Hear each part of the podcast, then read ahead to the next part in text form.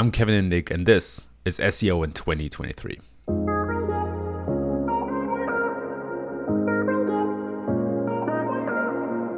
Kevin, what's your number one SEO tip for 2023? My number one tip is to index facets as an e commerce site or as a large aggregator site. And so let me expand a little bit on, on what I mean by that. So, faceted indexing has been a bit of a, a, a, controversial topic in SEO, especially in, in e commerce for the last couple of years. But what I've seen is that if large e commerce sites can index targeted facets, meaning something like blue t shirts, in the right under the right circumstances, they can significantly increase their organic traffic and the revenue from organic traffic as well. So, is there not a danger that these pages could be perceived as thin content or not offering a great deal of additional value?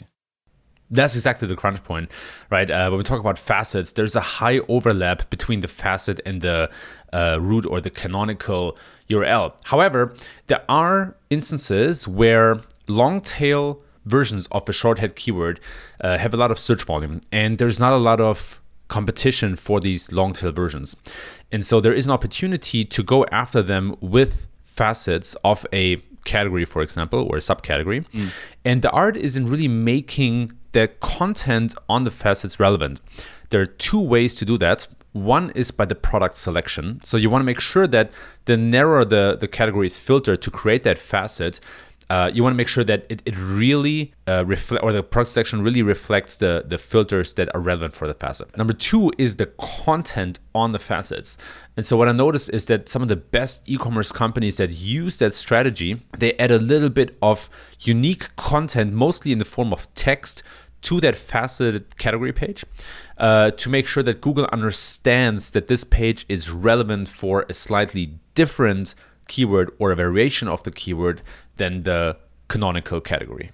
So, how do you identify then the faceted search page that you actually want to index? Yeah, that's that's really the question here. Uh, and the way you do that is number one is you want to track all the keywords that are important to you. Number two is you want to group them by category, and then number three you want to look at long tail and short head keywords in that specific category. And the the the signal for you to decide whether you want to create a uh, faceted category and, and let Google index that faceted category is to see who is ranking for what. So if you see the same competitors ranking for short head keywords in the same category and for long tail keywords with the same page, that is a signal to not create a faceted category version. However, if you notice that the same sites that rank for the short head keywords of a category are not ranking for the long tail version of that keyword, that would be the signal to create a facet and let Google index it. And so the, the kind of meta point or the, the, the key to being successful in that is to have the technical ability to create facets and decide when Google indexes them or not. And this, in many cases, is a rather manual effort, but there are ways to automate that. And companies that are able to automate that have a huge competitive advantage uh, compared to the others. Yeah, okay. I was just about to ask you if it could be automated, but then you said uh, it's a rather manual effort. Is it not something that can be completely automated, or are you always going to be able to do it to a higher standard on a manual basis? It's a great question. It is possible to automate it with the right set of tools, and you'll probably have to build a custom logic. But if you can monitor short and long tail keywords or short head and long tail keywords for your most important categories and who ranks for them on a regular basis, and I think the at minimum you want to probably monitor this on a weekly cadence, if not maybe even daily.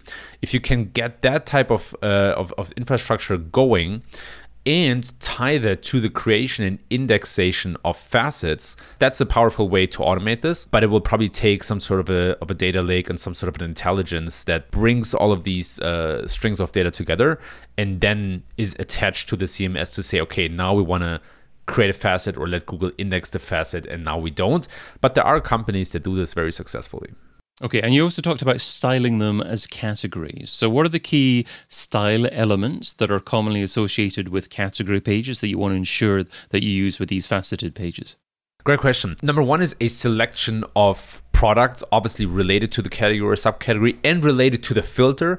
So if your facet is for blue t-shirts, you want to make sure all t-shirts are really blue and there isn't a white one.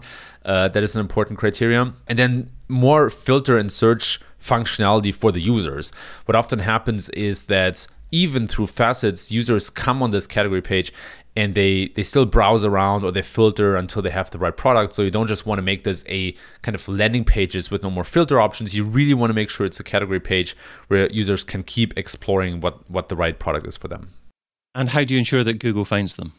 That is the uh, key question. I would suggest um, several things. One is internal linking. So ideally, you have some form of internal linking for several facets. It could be something like a other users also bought or complementary uh, products to the ones that users are already looking at. And then the second thing are XML sitemaps. Um, ideally, you create a unique XML sitemap specifically for facets. And then as a third tool, you can play around with HTML sitemaps, a uh, little bit of a of an old school internal linking trick that still works very well in my mind. And if you can get indexed or open facets into an HTML sitemap rather quickly, that can help Google find these uh, pages that might not be accessible before.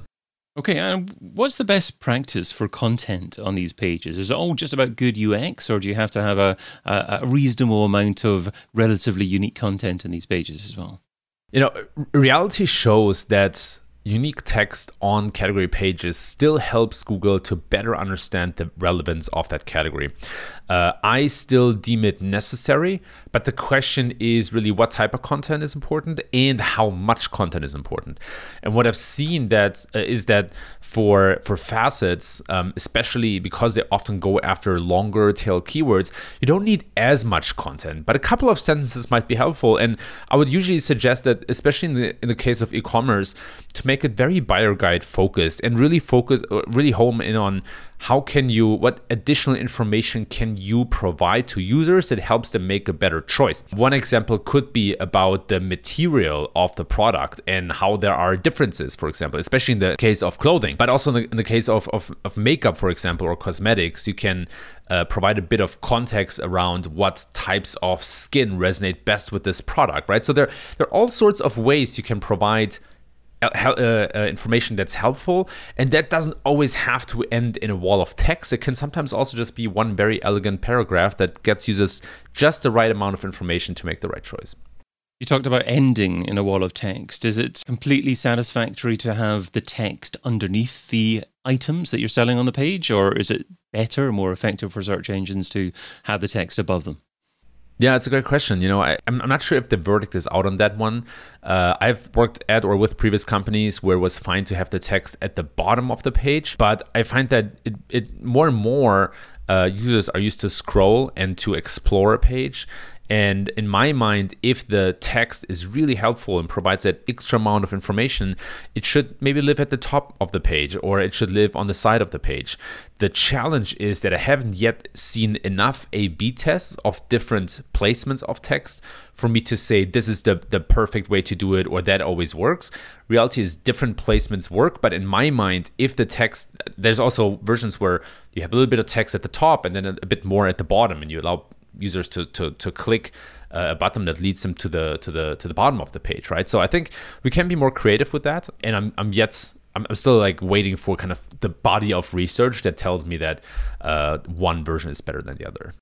So I'm sure that many e-commerce sites not currently taking advantage of this. Some of them may have millions of pages and thinking, "Wow, I could actually create a much bigger SEO footprint by doing this and doing this strategically." But perhaps they're tempted by automating everything, including the creation of content um, using AI. What are your thoughts on the creation of content using AI?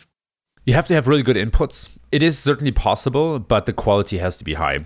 I don't think that just because it's AI that the content is has to be of lower quality, but reality is that a lot of companies or people who use AI to generate content need to spend the necessary time to vet and edit it to make sure that it really has a high standard and, and, and really is of is, is usable, easy to read, and of high quality. But if that's given, then I don't see a problem with automating content generation, especially when you, you know, have kind of several inputs for every category and they want to create a lot of context uh, or content better said for uh, lots of different categories. Totally possible but um, again inputs have to be right and the output has to be of high quality which typically is the result of good input. So it all depends on where you start and what what kind of information you have available to create that content Now, I guess the counter argument to doing this as a strategy would be that um, Google are getting cleverer at um, determining which section of a web page is most relevant to a particular query and perhaps driving that user to that section. So, surely as Google gets better and better at doing that, then the need to create these very small, niche, faceted uh, search pages um, will actually become less so over time um, because we can just create these big pages with different sections on them. We can, uh, absolutely. And, and there are trade offs also in terms of performance, which in e-commerce has a, a much much higher importance than in say SaaS or in other types of, of SEO. But you you know th- there are trade-offs in terms of internal linking, in terms of performance, core web vitals, all these kind of things, and also user experience. So it's actually very interesting how some of the the biggest players in the world do that. When you look at Amazon, for example, they do index a lot of search pages that sometimes seem to be overlapping in user intent or in in product, but Google is able to understand that there are fine differences that provide a much better experience for users. So I would say that you that there could be a world in which very large categories rank for all sorts of long tail queries as well. And yet at the same time, it seems to be that this is getting harder and harder because um, there are a lot of players that successfully create very targeted, narrow filtered pages to hit exactly what the users are looking for. So a bit of a trade off, but I think the, the best in the game just test one against the other and then make a, a data driven decision. Okay, and, and finally on this, uh, I think one additional challenge may be the fact that um, because there are so many, perhaps million pages being created on a semi automated basis, um, it's a challenge to create friendly URLs for search engines and for users as well, because there are so many subsections, the, the different choices that um, pages could be built out of. How important are, are short and descriptive URLs nowadays for these pages? In the context of the content, the user experience, things like core web vitals, price, delivery, I think URLs are less important than say five or 10 years ago. But of course, you still want to aim for creating a taxonomy that makes sense, that is short and to the point. I think working with uh, subdirectories or scaling with subdirectories is kind of the way to go here. Also because they translate into breadcrumbs, which uh, can be shown in rich snippets and just give users a little bit more of a you know feeling of whether they are at the right address or not. But I think it really depends on how large the site is and, and, what the scale mechanisms are and how many facets you want to index, right? So to me, it's all about kind of a, a, very iterative approach, not kind of, you know, indexing hundreds of thousands of pages overnight, but small experiments, small steps, seeing how that goes. If it goes well, you know, go a bit more. Uh, and I feel the same way about the the site structure or or friendly URLs. You know, I, I would I would not build this huge construct of a million pages and then you know go to war with that. But i would start with categories build more subcategories then build out facets. And so it's it's, it's kind of like a slowly iterative approach that hopefully allows it to kind of like rein in these type of problems of too long urls or so. Uh, so I, i'm a big fan of this kind of step-by-step approach Great advice. Well, you've shared what SEO should be doing in 2023. So now let's talk about what SEO shouldn't be doing. So, what's something that's seductive in terms of time, but ultimately counterproductive? What's something that SEO shouldn't be doing in 2023? SEOs shouldn't be going after too competitive keywords that they have no chance ranking for. And the reason I'm, saying that is it's it's very juicy to see some of these short head keywords or even sometimes mid-tail keywords that have a lot a lot of search volume, a lot of potential traffic, but are highly competitive.